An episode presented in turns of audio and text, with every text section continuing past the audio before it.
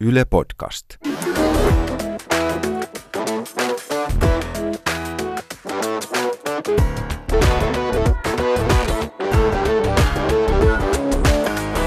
I think the people in this country have had enough of experts Kuuntelen huomattavasti mieluummin ulkoasiaministeriön diplomaattia kuin jotain päivystävää dosenttia. löytyy kaiken maailman dosenttia, jotka kertovat, että tätä ja tätä ei saa tehdä. Tämä on Päivystävät dosentit. Podcast, jossa vastaamme kysymyksiin elämän pienistä ja suurista asioista. Minä olen Antto Vihma, kansainvälisen politiikan tutkija. Ja minä olen historiatutkija Miika Tervonen. Te kysytte, me vastaamme.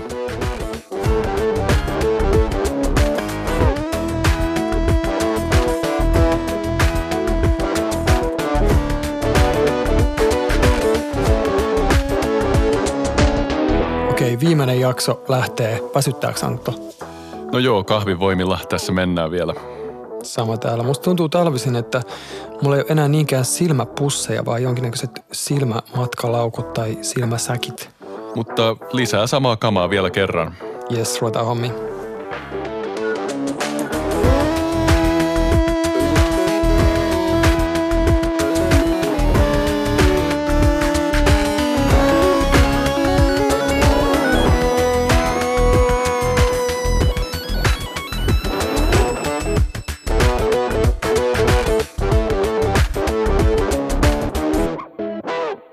Olivia L. on muotoillut meille vähän tämmöisen dramaattisen kysymyksen. Tässä tulee kysymys, joka valvottaa iltaisin, pyörii mielessä töissä sekä tunkeutuu uniini. Miksi koko ajan väsyttää? Tämä linkkautuu heti meille sellaisiin kysymyksiin, mitä ollaan käsitelty, kuten kakkoskauden kysymys, miksi aina on kiire. Sitten me ollaan myös puhuttu tämän, tämän tyyppisistä niin kuin nykyelämän sirpaloitumisesta ja kulttuurisista vaatimuksista useaseen otteeseen. Mitä sulle tulee mieleen? No, mu- mulle tulee aika omakohtainen fiilis tästä kysymyksestä, koska toden totta kahvivoimilla tässä ollaan. Ja tota, tähän kysymykseen valmistautuminen jäi mulla hyvin ohueksi, koska mua vaan väsytti liikaa. Ja tota, on tässä oikeastaan niin kuin koko tämän vuoden vähän hoippunut semmoisessa tilassa, missä nämä erilaiset Touko Aaltoon ja Jari Lindströmin ja tota, erilaisiin muihin kansainvälisiin ja kansallisiin julkisväsyneisiin liittyvät uutiset on resonoinut aika vahvasti. Et mä luulen, että joo, me, meillä varmaan molemmilla tulee ekana mieleen tämä tietty moderni työn kulttuuri, moderni työn organisointi, mahdollisesti kapitalismin muodot, erilaiset teolliset ja neoliittiset vallankumoukset vai mitä mä ajattelen? Onko mä oikeassa? Kyllä joo, mulla on semmoinen teoriapointti, mihin mä, mihin mä voisin kohta tulla. Mehän lähetettiin muutamia linkkejä tähän liittyen, joista yksi oli BBCin vähän pitkähkö artikkeli tämmöistä Katarina Schefferin kirjasta Exhaustion, a History, jossa tota, tämä oli ehkä, mun mielestä tämä BBC-artikkeli oli vähän väsynyt. No joo, mu- mulla oli myös pikkasen semmoisia kriittisiä ajatuksia siitä, että, että yksi, yksi ajatus tässä oli se, että kun puhutaan, meillä on tämmöinen ehkä tapa puhua uupumuksesta, joka on aika lähellä masennusta, että siinä on yksi semmoinen sisäänrakennettu niin kuin lähtökohtainen oletus, että tämä on jokin nyt ajassa oleva ikään kuin epidemian kaltainen puhjennut asia. Ja tämä BBCn juttu, niin siinä puretaan sitä ja, ja tuodaan vähän tämmöinen, että onhan sitä ennenkin ollut tyyppinen argumentti. Et mä en tiedä, oliko tämä se, mikä sua ärsytti, koska mulla oli se, että musta tuntui se, että jotkut roomalaiset ja kreikkalaiset lääkärit on nyt puhunut vähän uupumuksesta antiikissa. Ja, että se ei riitä mulle sanomaan, etteikö tämä olisi modernissa yhteiskunnassa jotakin ihan muuta mittasuhteeltaan tämä ilmiö. Joo, no mulla oli tismalleen toi sama luenta, että tämä ei ehkä kata sitten tätä mahdollisesti ansiokasta kirjaa, mutta tämä pitkähkö ja laajalti levinnyt BBC-artikkeli oli vähän semmoinen, että ennenkin on oltu väsyneitä, mikä nyt ei ehkä ole useimmille mikään valtava uutinen. Ja että ehkä me yhteiskuntatieteilijöinä ollaan kiinnostuneita myös ilmiöiden mittasuhteista. Mä yritin kyllä löytää Samuel Pepysin päiväkirjoista sellaista kuvausta, missä hän palaa esimerkiksi joltain matkalta isänsä luokse. Ne, on, ne, ne matkat on usein ollut sellaisia hyvin pitkiä ja vaivalloisia, mm-hmm. mutta että hän tekee jatkuvasti aika paljon semmoista niin kuin toimistotyötä, eikä koskaan kyllä puhu mistään uupumuksesta. Että Niin, ainakaan meitä näiden niin kuin sinällään niin kuin hienojen ja kiinnostavienkin historiallisten esimerkkien voimalla, niin meidän ei kannata ehkä vakioida väsymystä sellaisena niin kuin ylihistoriallisena elementtinä, mm. joka aina on mm. samanlaisena meidän kanssamme. Et mä haluaisin puhua vähän kapitalismin kulttuurisista ristiriitaisuuksista. Siis siitä, siitä niin kuin perusristiriidasta, että sun pitäisi olla päivällä muurahainen ja illalla perhonen tavallaan. Mm. Että mä viittaan tässä nyt vapaasti ja haparoinen Daniel Bellin tämmöiseen klassiseen Cultural Contradictions of Capitalism-kirjaan. Siis että toisaalta meillä on ylätasolla tämmöinen pophedonismi, tämmöinen jatkuvan nopean nautinnon kultti, jossa sulla on moraalinen velvoite niin kuin nauttia, pitää hauskaa ja itse ilmaista ja ehkä vähän sekoittaa itse ilmaisua ja itse imartelua jopa. Ja sitten tähän liittyy siis kulutukseen mm. ja kapitalismin ylläpitoon. Mutta toisaalta kapitalismi lähtee liikkeelle protestanttisesta työetiikasta, jossa toisaalta siis liike-elämä ja työelämä ylipäänsä niin haluaa yksilön tekevän kovaa töitä, olla kurinalainen ja hyväksyä niin kuin nautinnon lykkääminen. Että sun pitää olla tämä bisneksen organization man, niin kuin 60-luvulla sanottiin. Mutta kuitenkin tämä sama business, jossa sä oot organization man, niin se mainostaa tuotteita niin kuin nopealla nautinnolla ja rentoutumisella ja irtipäästämisellä. Siis se business vaatii myös sitä, että kapitalistisen subjektin pitää olla straight by day ja swinger by night tyyppisesti. Hmm, Okei. Okay. Joo, mä, mä ajattelin näitä myös näitä tämmöisiä, mitä pitää olla samaan aikaan. Me ollaan puhuttu tästä aiemminkin, että, että tavallaan se nykyinen, ainakin tietotyö, missä mä itse olen, niin, niin siinä on tämä just, että sun pitää olla samanaikaisesti spesialisti, joka tietää kaikesta kaikkea ja samaan aikaan generalisti, joka on jo julkaissut viisi kirjaa tästä aiheesta X tai Y. Ja sitten tämä kun mä puhun näistä neoliitista ja teollisista vallankumouksista, jotakin mitä ehkä nyt ei hirvittävästi liioitella voisi kutsua ehkä uusliberaaliksi vallankumouksessa, missä, missä työ on organisoitu semmoisella tavalla, että siitä itsestään, itsessään on tullut niukka resurssi. Ja se on niin kuin resurssi, josta me kilpaillaan. Me kilpaillaan siitä, että kuka voi olla töissä.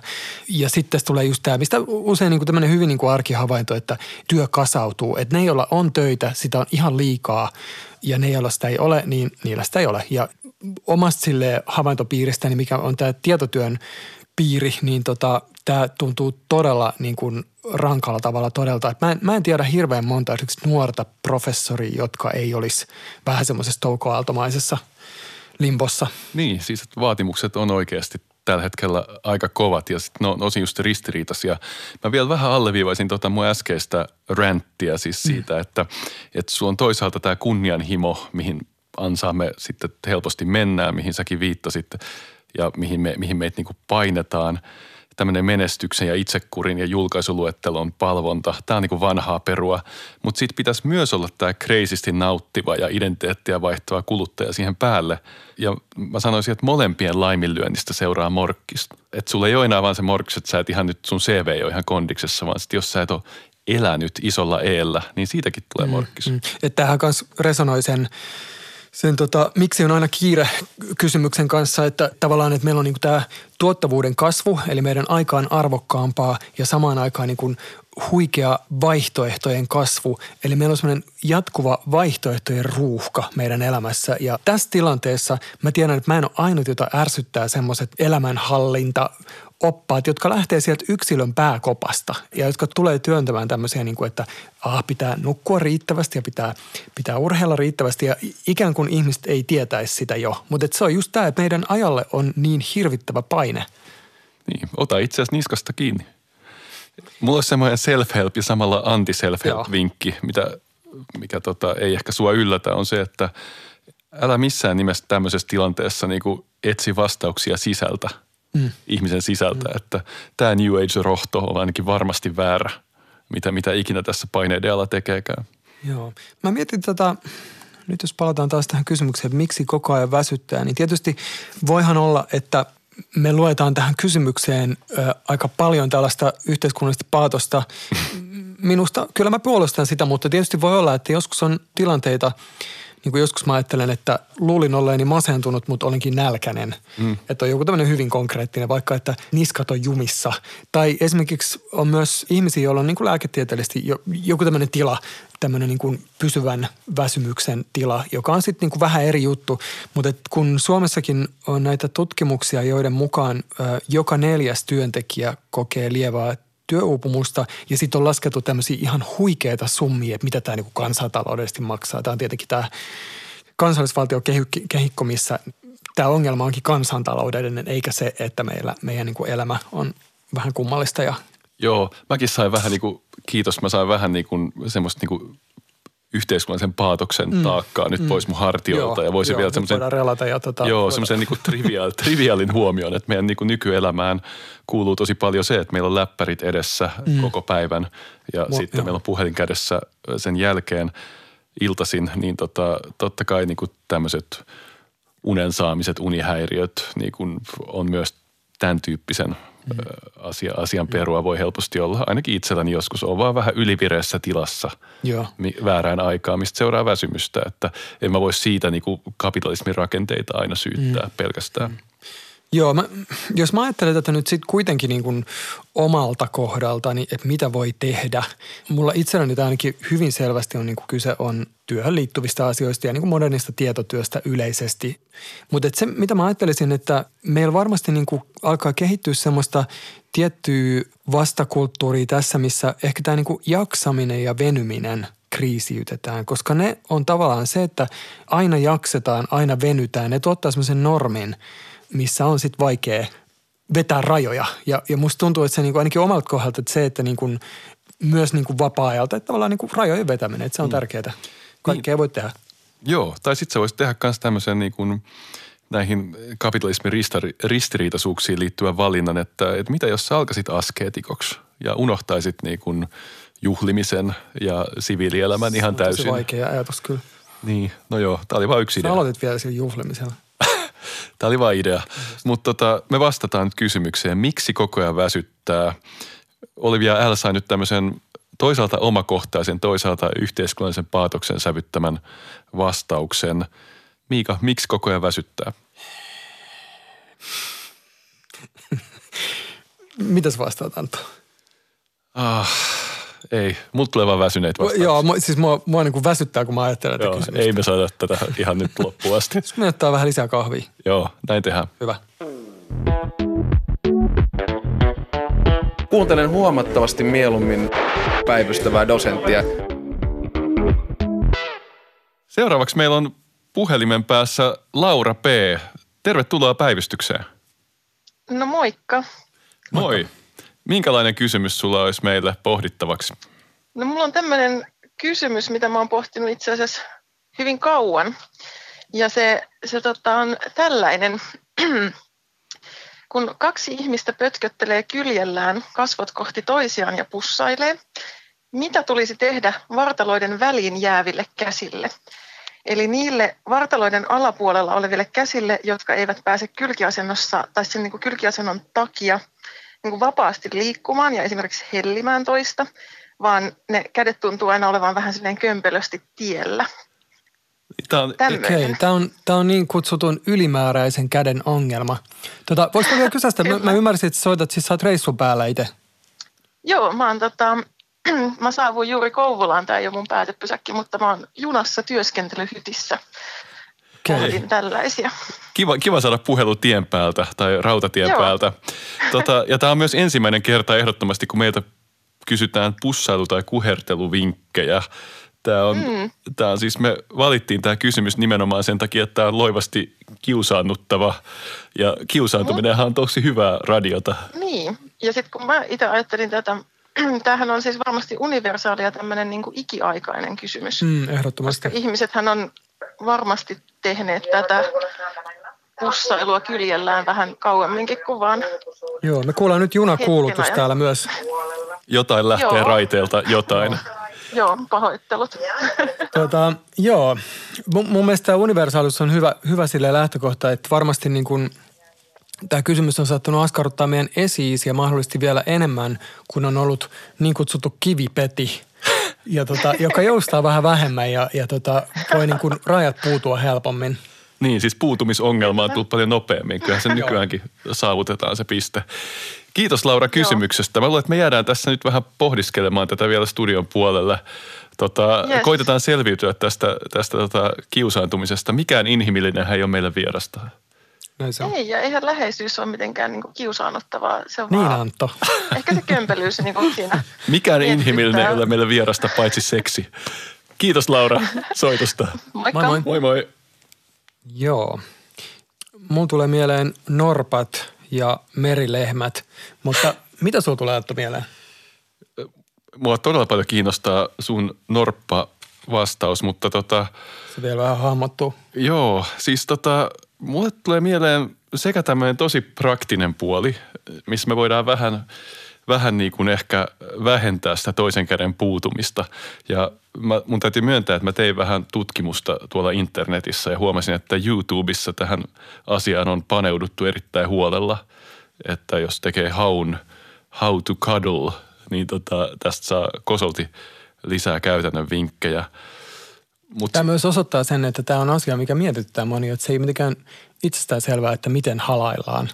Ei, mä, mä sanoisin, että tämä on tota, äh, ihmiset YouTubessa on löytäneet tämän ongelman. Emme, emme ole aineita ja tota, jotenkin tulee semmoinen yleisluontoinen, allekirjoittaisi tämän, että tämä tilanne on vähän niin kuin parisuhde, että molemmat ei voi koko ajan saada kaikkea. Että kompromisseja joudutaan tekemään ja, ja semmoista tiettyä tasapainottelua. Mä ajattelen myös tätä ajallista aspektia tässä, että ehkä vähän tämmöinen synkkäkin ajatus siitä, että, että tavallaan kaikilla asioilla on sellainen oma ajallisuutensa ja sitten joudutaan ongelmiin, jos yritetään ikään kuin ohittaa tämä ajallisuus. Että jos asiat, jotka on niin aluksi hyvin, jos ne kestää liian pitkään, vaikka niin sanotaan keskustapuolueen johtamat hallitukset, niin siitä voi tulla kiusallinen tilanne. Et- tai semmoinen alkaa tulla puutumista. Puutuva käsi on vähän tämmöinen memento mori tyylinen ilmoitus siitä, että ihmiselämä on kuitenkin päättyväinen. Mutta Antto, mä haluaisin vähän kysyä sulta näitä, voisit sanoa jotain tämmöisiä takeaways näistä videoista, mitä sä katsoit. Eli onko sun mitään vinkkejä meidän kuulijoille ja mahdollisesti myös mulle tästä halailusta?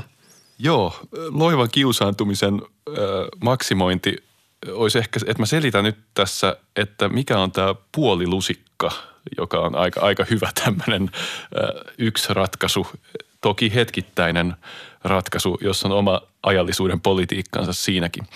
Mutta että toinen makaa selällään ja toinen makaa kyljellään kohti tätä selällä makaavaa. Ja tämän kyljellään olevan toinen käsi on tietenkin aktiivinen siinä päällä – kaikenlaisessa tota, läheisyyden tota, projisoinnissa.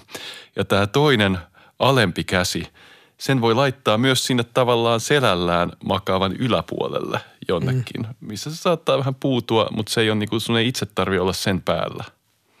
Tämä voisi Joo. olla aika hyvä puolilusikka. Joo, mä lähtisin vielä purkaa sillä tavalla, että, että tosiaan on erilaisia tilanteita. Kun on kyseessä vain yksi henkilö, niin ehkä tätä ongelmaa ei ole.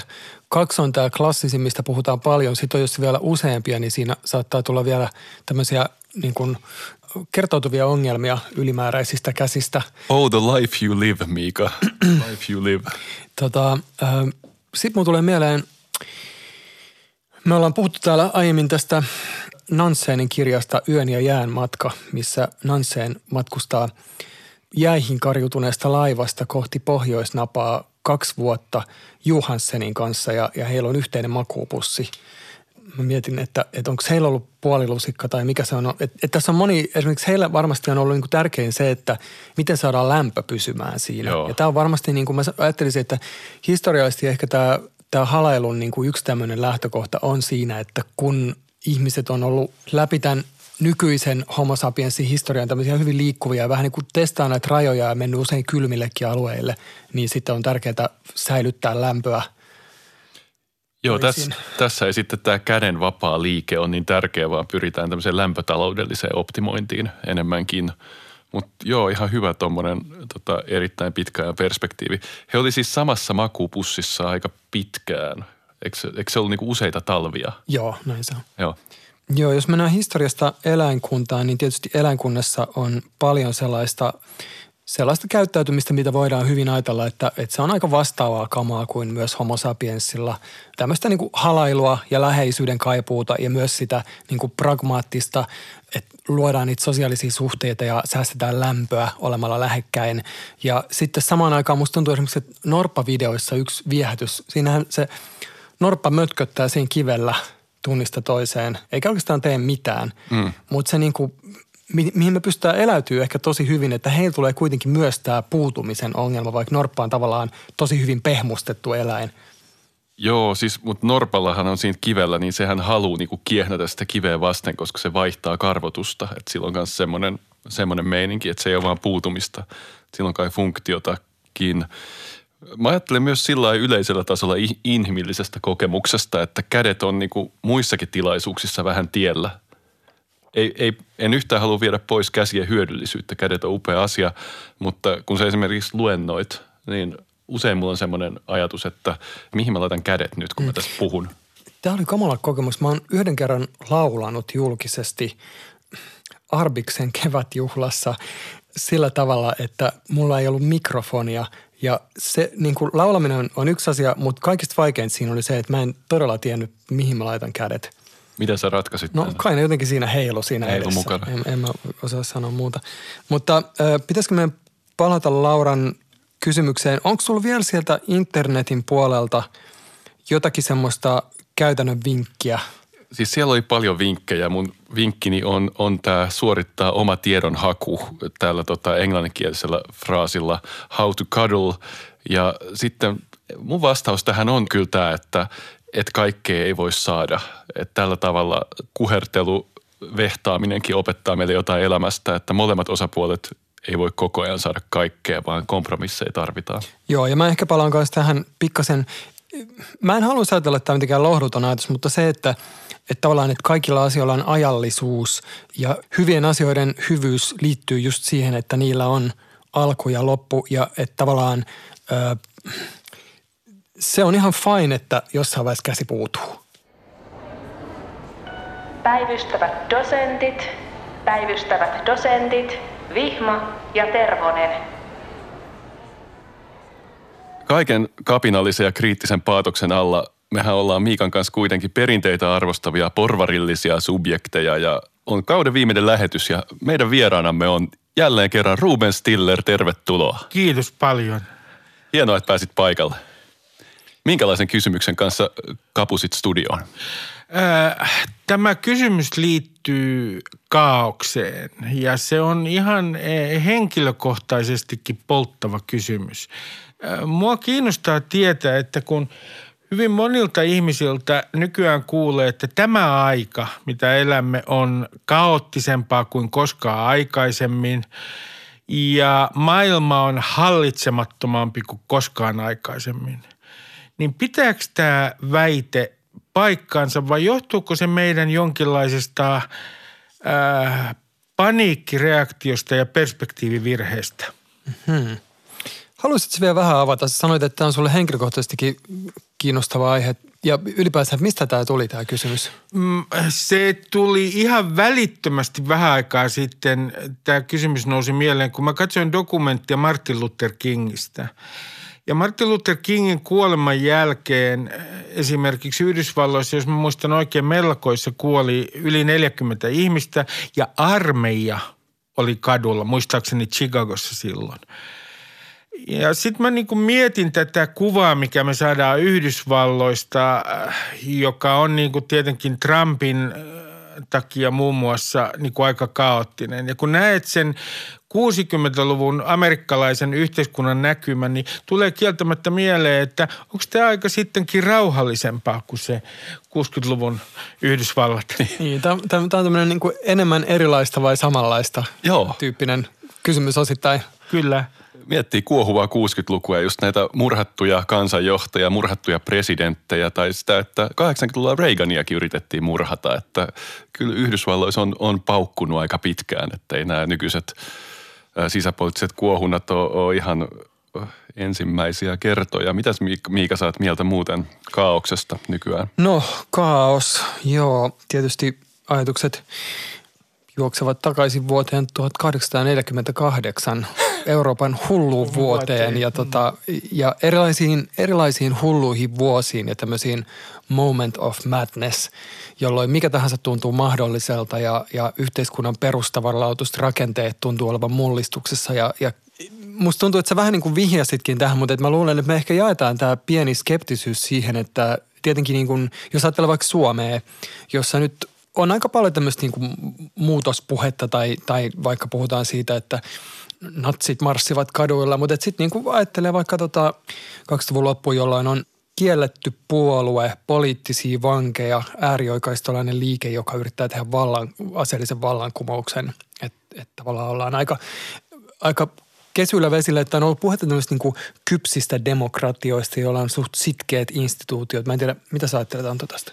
Niin mulle tulee mieleen Martti Koskenniemen yksi luento, jota oli joskus kuulemassa ja, ja hän, hän totesi just sillä että, että on, ainahan on koettu, että murrosvaihetta eletään. Et nyt me mietitään historiaa taaksepäin ja ajatellaan, että siihen aikaan tieto tuli meille kivoissa pienissä laatikoissa ja tie eteenpäin oli mukavasti päällystetty, tiedettiin mihin ollaan menossa. Mutta aikoinaankin ajateltiin, että nyt on just tämmöinen iso murrosvaihe. Mutta koska Koskenniemi on parhaimmillaan nerokas, niin hän halusi tähän tehdä sen varauksen vielä, että saattaa silti olla, että nyt eletään suurta murrosvaihetta. Mm. Että se, että aina on tämä kokemus, niin sehän ei poista sitä, että voi olla, että sadan vuoden päästä ajatellaan itse asiassa, että tuohon aikaan oli tosi iso murrosvaihe, että se ei ole myöskään argumentti sen puolesta, että eihän sitä koskaan mä, ole. Mä mietin tässä sitä, että, että onko meidän niin yksi keskeinen ongelma myös tällä hetkellä se, että ja puhun nyt ihan itsestäänkin, että se oma historian taju on niin, kuin niin äh, huono.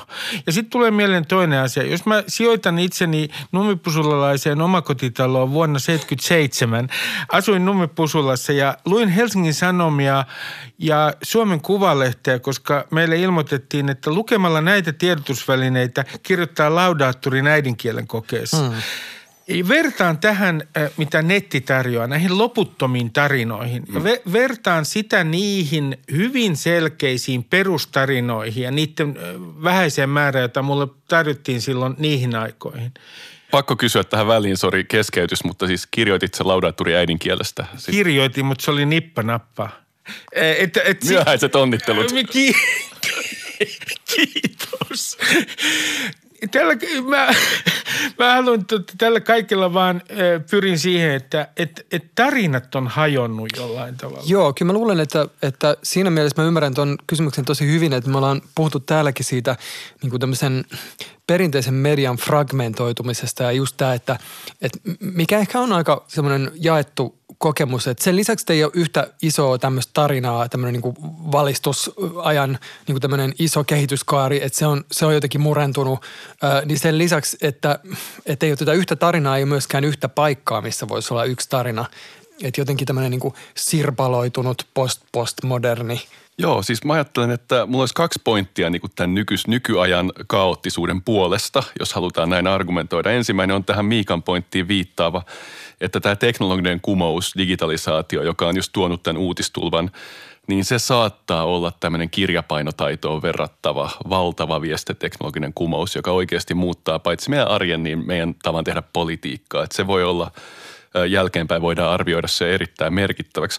Toinen on tämmöinen, mä vedän kotikentälle tuonne kansainväliseen politiikkaan, että, että meillä on nousussa tämä moninapainen maailma. Ja tällaista moninapaista maailmaahan ei ole tosiaan semmoiseen, sanotaan vuosisataan, yli vuosisataan oikeastaan ollut kansainvälisessä järjestyksessä.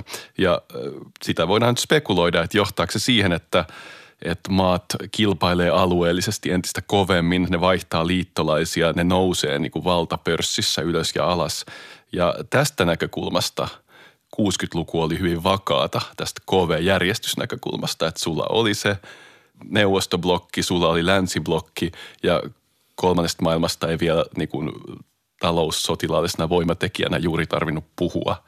Että oli, oli tosi semmoinen niin kuin stabiili tilanne.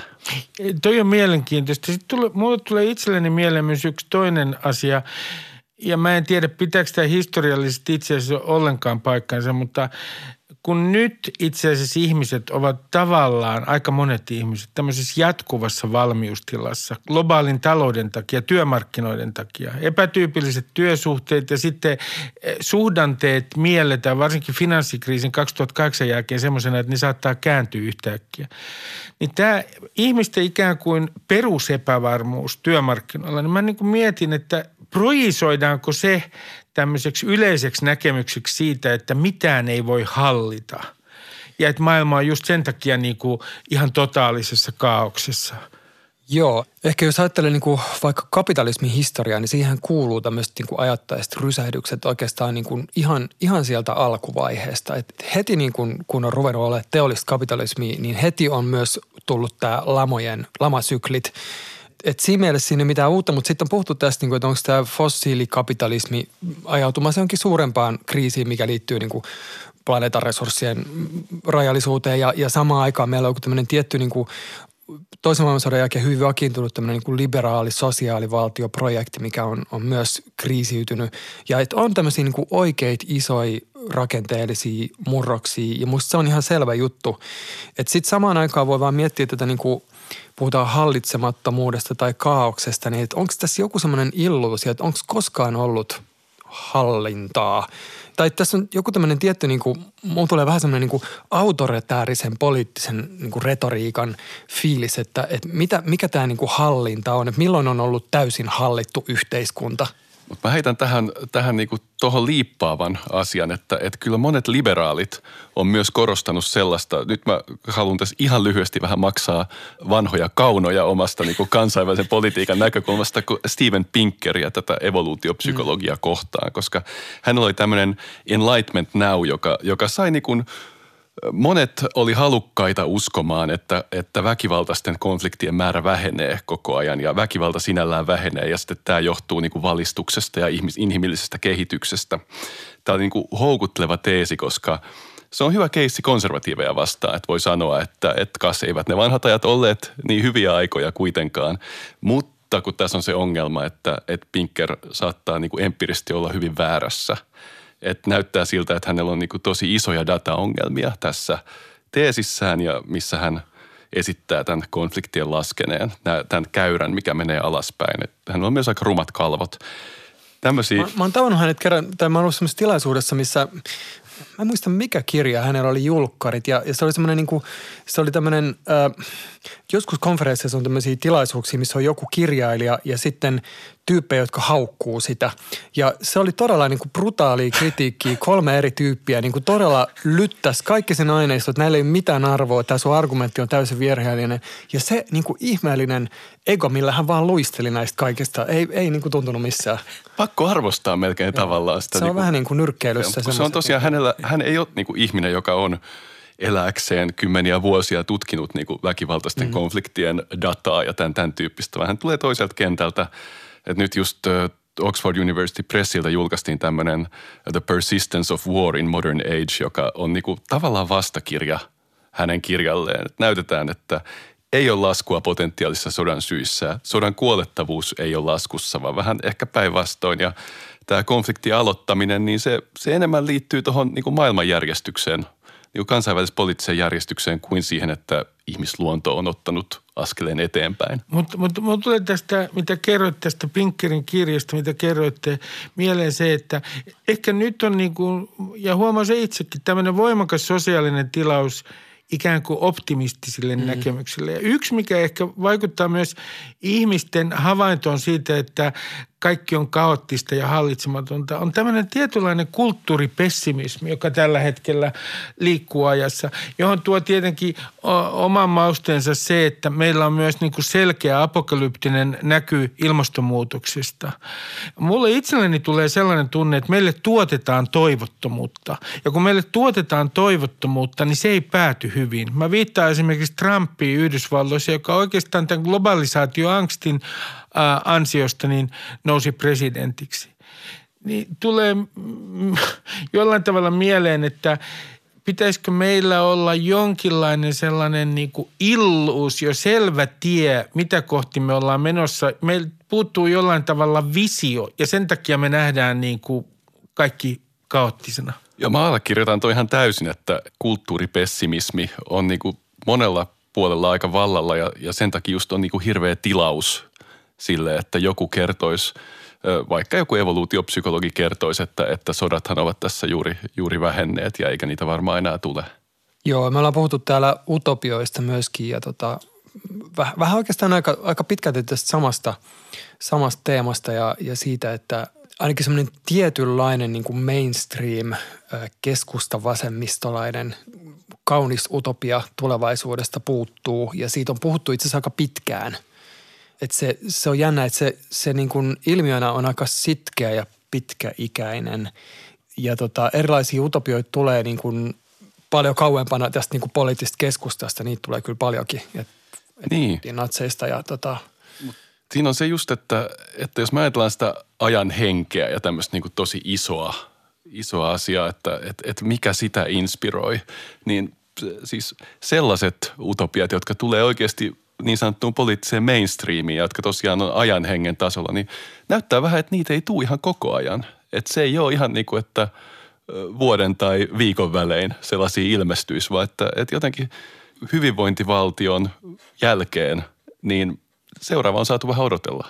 Ja, ja sitten tulee vielä mieleen tämä, että jos meille tarjottaisiin tämmöinen suuri visio, niin miten se nyt enää menee läpi, ottaen huomioon, kuinka fragmentoitunut tämä, tämä meidän nettimaailma ja sosiaalinen media on? Koska sitä on vaikea, niitä vaihtoehtoja salaliittoteorioineen, niin on vaikka kuinka ää, paljon. Sitten tulee mieleen toinen asia, että hahmotetaanko me jotenkin myös aika eri tavalla, kun me saadaan kaikki informaatio nopeasti ja kun me liikutaan niin kuin yhdeltä sivulta toiselle, kun näyttää siltä, että me voidaan liikkua niin kuin nettimaailmassa mihin tahansa ja se on usein aika levotonta se meidän liike siellä.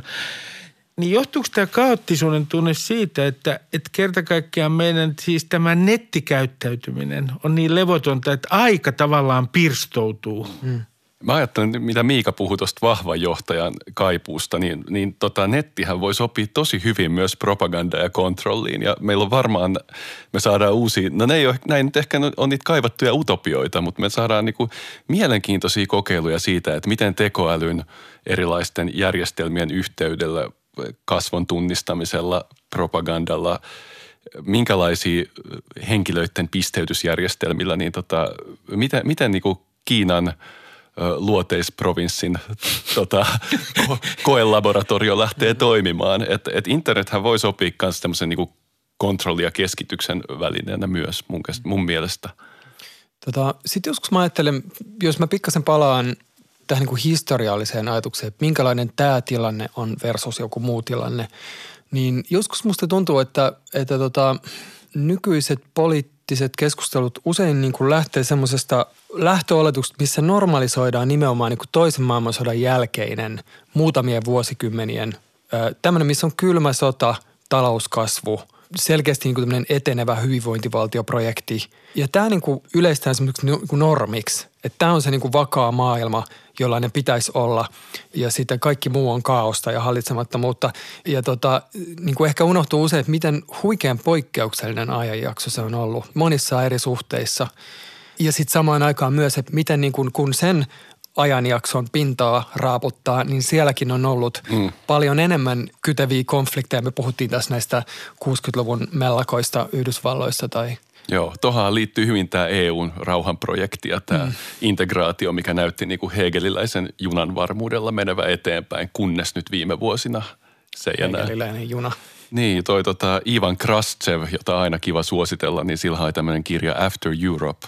Vähän provokatiivista kamaa, mutta, mutta hänellä on aika, aika kutkuttavia argumentteja siitä, että hän näkee tämän disintegraation jo niin kuin alkaneen – Tota, mä kysyn nyt henkilökohtaisen tämmöisen, tämä on melkein psyykkinen ongelma, että, että kun te, te olette viitannut siihen, että, että me saatetaan nähdä tämä mennyt aika semmoisena hallittuna aikana ja me saatetaan siis toisin sanoen romantisoida sitä ja Mulla on nyt alkanut ilmestyä sellainen psyykkinen ongelma, että toisaalta mä en missään tapauksessa halua palata Kekkosen aikaan, Kekkoslovakia. Mutta... Muistaakseni siinä vaiheessa oli jotain konfliktejakin aikoinaan. Mutta kun mä näen jonkun dokumentin ja näen Kekkosen esimerkiksi kulkevan vinttikoiriensa kanssa Seurasaaren portaita, niin mulle tulee jonkinlainen nostalginen löyhähdys, leuhahdus niiltä ajoilta. Ja sitten mä niin kuin mietin, että kun toi aika näyttää niin kauhean selkeältä, mm. niin onko se nyt niin, että nostalgian, tällaisen nostalgisen ajattelun yksi keskeinen piirre on nimenomaan se, että, että mennyt näyttää aina, mennyt aika näyttää jotenkin selkeältä – Joo, tämän, mä, mä huomaan, että nyt kolmas tuotantokausi lopuillaan ja, tota, ja mä huomaan, että tässä alkaa tulla semmoista tiettyä niin kuin, eh, halua viitata, viitata meihin itseemme. Me ollaan, me ollaan tota, puhuttu nostalgiasta aiemmin ja tota, kyllähän se varmasti on niin, että nostalgia niin kuin määritelmästi kuuluu nimenomaan tämä niin kuin menneisyyteen. Semmoinen hyvin niin kuin redusoiva muisti, joka ottaa sieltä sen, mikä sopii siihen tarinaan ja mikä sopii siihen kulta-aikatarinaan. Ja mulla on semmoinen lohdullinen ajatus tarjota tähän, että toi Svetlana Boim, johon me ollaan ennenkin viitattu, niin hänellä on siis kaksi nostalgian kategoriaa. Toinen on reflektiivinen ja toinen on restoratiivinen. Hienoja sanoja. Restoratiivinen tarkoittaa tätä taantumuksellista projektia, että vanha takaisin nyt. Kun taas reflektiivinen on tämä, mihin sä ehdottomasti tämä sun ajatus, kun sä mietit omaa kaipaustas Kekkosen vinttikoiriin ja tämmöisiin asioihin, niin sähän teet sitä reflektiivisesti. Ja tää on... Tai näin me toivotaan ainakin. toi on ehkä, toi on ehkä toi, voi olla niin, että olette vähän liian optimistisia. mä, mä, ku, mä kuulin tuossa kyllä Rubenin itsereflektion jotenkin, jotenkin ruksuttavan. Ja se on niinku, sehän on tosi hyvä, että omaa kaipausta käsitellään. Että sittenhän se ei pääse tuolle poliittiselle tasolle, kun se pysyy niinku tuon reflektion kontrollissa. Joo. Mulla tulee mieleen myös yksi toinen kysymys, ja nyt mä joudun palaa 60-lukuun, että kun mulla on tällainen 60-luku tavallaan kateus näitä radikaaleja kohtaan, kun ne tavallaan niin kuin eli niin kiihkeästi. Heillä, heillä oli niin vapaata, ja sitten heillä oli tämä visio yhteiskunnan muutto, muuttamisesta. Ja mä niin kuin mietin, että, että esimerkiksi kun vanha vallattiin, ja sehän tapahtui no, 50 vuotta sitten marraskuussa ja oli Sorbonnen ylioppilasmellakat äh, Ranskassa muun muassa. Vietnamin sodan vastaiset mielenosoitukset. Niin tiesikö nämä ihmiset jollain tavalla? Oliko se hel- selvä visio, äh, niin mihin suuntaan yhteiskunta oli menossa? Vitsi, mä odotan, että mä pääsen semmoiseen hegemoniseen asemaan, että mä voin nostalgisoida jotain meidän 20-vuotiaana tekemiä asioita samalla tavalla kuin vanhan valtausta on, on nostalgisoitu. Tuleekohan semmoinen aika vielä? Se olisi hienoa. Joo, kyllä siis niin kuin, mä luulen, että ylipäänsä niin kuin tämä nostalgian kritiikki on aina se, että, että tosiasiassa äh, ihmiset on aina elänyt keskellä kaaosta, mitään ei ole voitu, voitu etukäteen tietää. Se, mikä jälkikäteen näyttää joltakin projektilta, hyvinvointivaltioprojekti tai, tai joku tämmöinen, niin, niin on, on käytännössä ollut semmoista niin kuin pragmaattista yksittäisiin ärsykkeisiin ja tilanteisiin ja poliittisiin jännitteisiin reagoimista ja, ja just tämä, niin kuin, että jälkeenpäin on helppo nähdä se tarina siellä. Mutta et, et tämä oikeastaan niin kuin tämä tarinan projisointi, että tämä on niin, kuin niin semmoinen perusjuttu, että miten me ajatellaan. Tässä on, Wittgenstein on, on, on puhunut tämmöisistä väripilkuista, että kun hän katsoo maalausta kaukaa, niin se on selvä maalaus, mutta kun hän menee lähelle, oikein lähelle, niin hän näkee vain väripilkkuja. Että tota, Vähän tämmöinen ajatus mulla myös siitä 60-luvusta. Helppo yhtyä tohon ja sitten vielä ehkä siihen liittyy myös, että 60-luku on markkinoitu meille sillä että siinä oli paitsi tämmöinen niin kuin selkeä projekti, joka johti vielä melkoisiin saavutuksiin, niin sitten siellä oli vielä, sen lisäksi siellä oli nämä parhaat bileet. Että et, et siellä oli niin kuin kaikki. Mm. Sitten tietenkin tulee mieleen tämä ajatus, että kun 60-luvulla kai Suomekin alun perin lähti Berkeleystä nämä ensimmäiset mielenosoitukset ja tämä radikaaliliike Berkeley-yliopistosta Kaliforniasta, olettaisin näin. Niin nyt voitteko te kuvitella sellaista tilaa, missä niin kuin maailmaa parannetaan ja halutaan saada se jollain tavalla haltuun niin, että eri puolilla Eurooppaa – ja Yhdysvaltoja, niin syntyi samanlainen tämmöinen massaliike kaduille kuin silloin 60-luvulla. No nythän poliittinen kompassi näyttää, että se massaliike kaduilla olisi niinku ikävä kyllä vähän toisen, toisen suuntainen. Mutta sitten tosiaan, että meillä ei ole sitä kristallipalloa, mikä on myös tosi hyvä asia, että, että jokuhan on kertonut olleensa, en muista kuka nyt, jossain seminaarissa vuonna 1965 Suomessa, jossa pohdittiin sitä, valiteltiin sitä, että nuorisolla ei ole ihanteita. Ja sitten kolmen vuoden päästä on tämä kuohunta.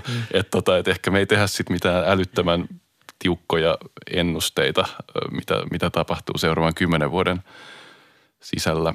Joo, tota, mä ajattelin vielä näitä tarinoita, että, että jos tässä joku on tässä 60-luvun tarinassa, niin tämä on myös tämmöistä niin kuin, mä en tiedä miten pitkään tämä jatkuu näin, että, että ikään kuin tämä länsimainen tarina on se tarina – joka niin kuin heijastaa kaikkialle. Että voiko se olla niin, että tärkeimmät sosiaaliset liikkeet tapahtuukin jatkossa jossain muualla tai että tärkeimmät poliittiset liikahdukset ja teknologiset ja sosiaaliset, että me ei enää ollakaan niin pääpelureita. Että se, se tota, niin. yhtenä, yhtenä heittona myös, että, että tavallaan että 60-luvun luku ei tule toistumaan sellaisenaan varmastikaan. Siis yksi sana Kiina. Mitä tapahtuu Kiinassa niin kuin 20 vuoden mm, sisällä? Mm, Kyllähän mm. se voi määrittää niin kuin ihan uudella tavalla niin kuin sekä KV-järjestystä että sitten meidän tulevaisuususkoa ja kaikkea tämmöistä. Tota, pitäisikö meidän palata, palata tota alkuperäiseen kysymykseen, joka, joka koski siis tätä kaospuhetta? Ja, Onko se historiallisesti perusteltua, taisi mm. olla Rubenin Joo. tiukka muotoilu? Mitä me vastataan? Onko se niin, että kaospuhe on aina historiallisesti perusteltua? tai jotenkin mun, mun näkemys niin kuin siitä, että miten ihmiset toimii, niin sehän on vaan niin kuin semmoinen ei-tarkoitettujen ö, kaoottisten seurausten niin kuin ketjureaktio – Joo, mä, mä palaan tuohon Koskenniemen kauniisti esittämään ajatukseen, että, että aina on eletty murrosvaihetta, mutta tämä saattaa silti olla suuri murrosvaihe.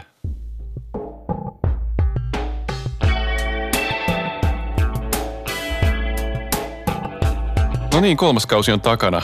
Ensimmäisen kauden mottohan oli tuoda seksi takaisin teoriaan. Toisen kauden taas piti viedä meidät jollekin uudelle tasolle, kuten Tappaja-elokuvan kakkososa tai The Wire-sarja toisella kaudellaan. Ja tämän kolmannen kauden mottohan oli lisää samaa kamaa. Miten me Mika onnistuttiin tässä? Kyllä mun nähdäkseni me ollaan tehty lisää samaa kamaa. Että siinä mielessä ollaan saavutettu tavoitteet. Ja tota, onhan tässä tietysti sellainen olo, että aika uskomattomat tuntuu, että kolme vuotta sen jälkeen, kun me mentiin meidän kantapaariin päivystämään niin, että siitä on syntynyt tämmöinen aika pitkälle jatkunut projekti. Joo, kiitos tästä nimenomaan teille kuulijat. Siis palautteen mukaan meitä on kuunneltu työmatkoilla, lenkkipoluilla, koiraa ulkoiluttaessa, imuroitaessa, puutarhatöitä tehdessä, maanteilla, autoissa. Suuri kiitos. On kunnia, että meidät on otettu osaksi arkea.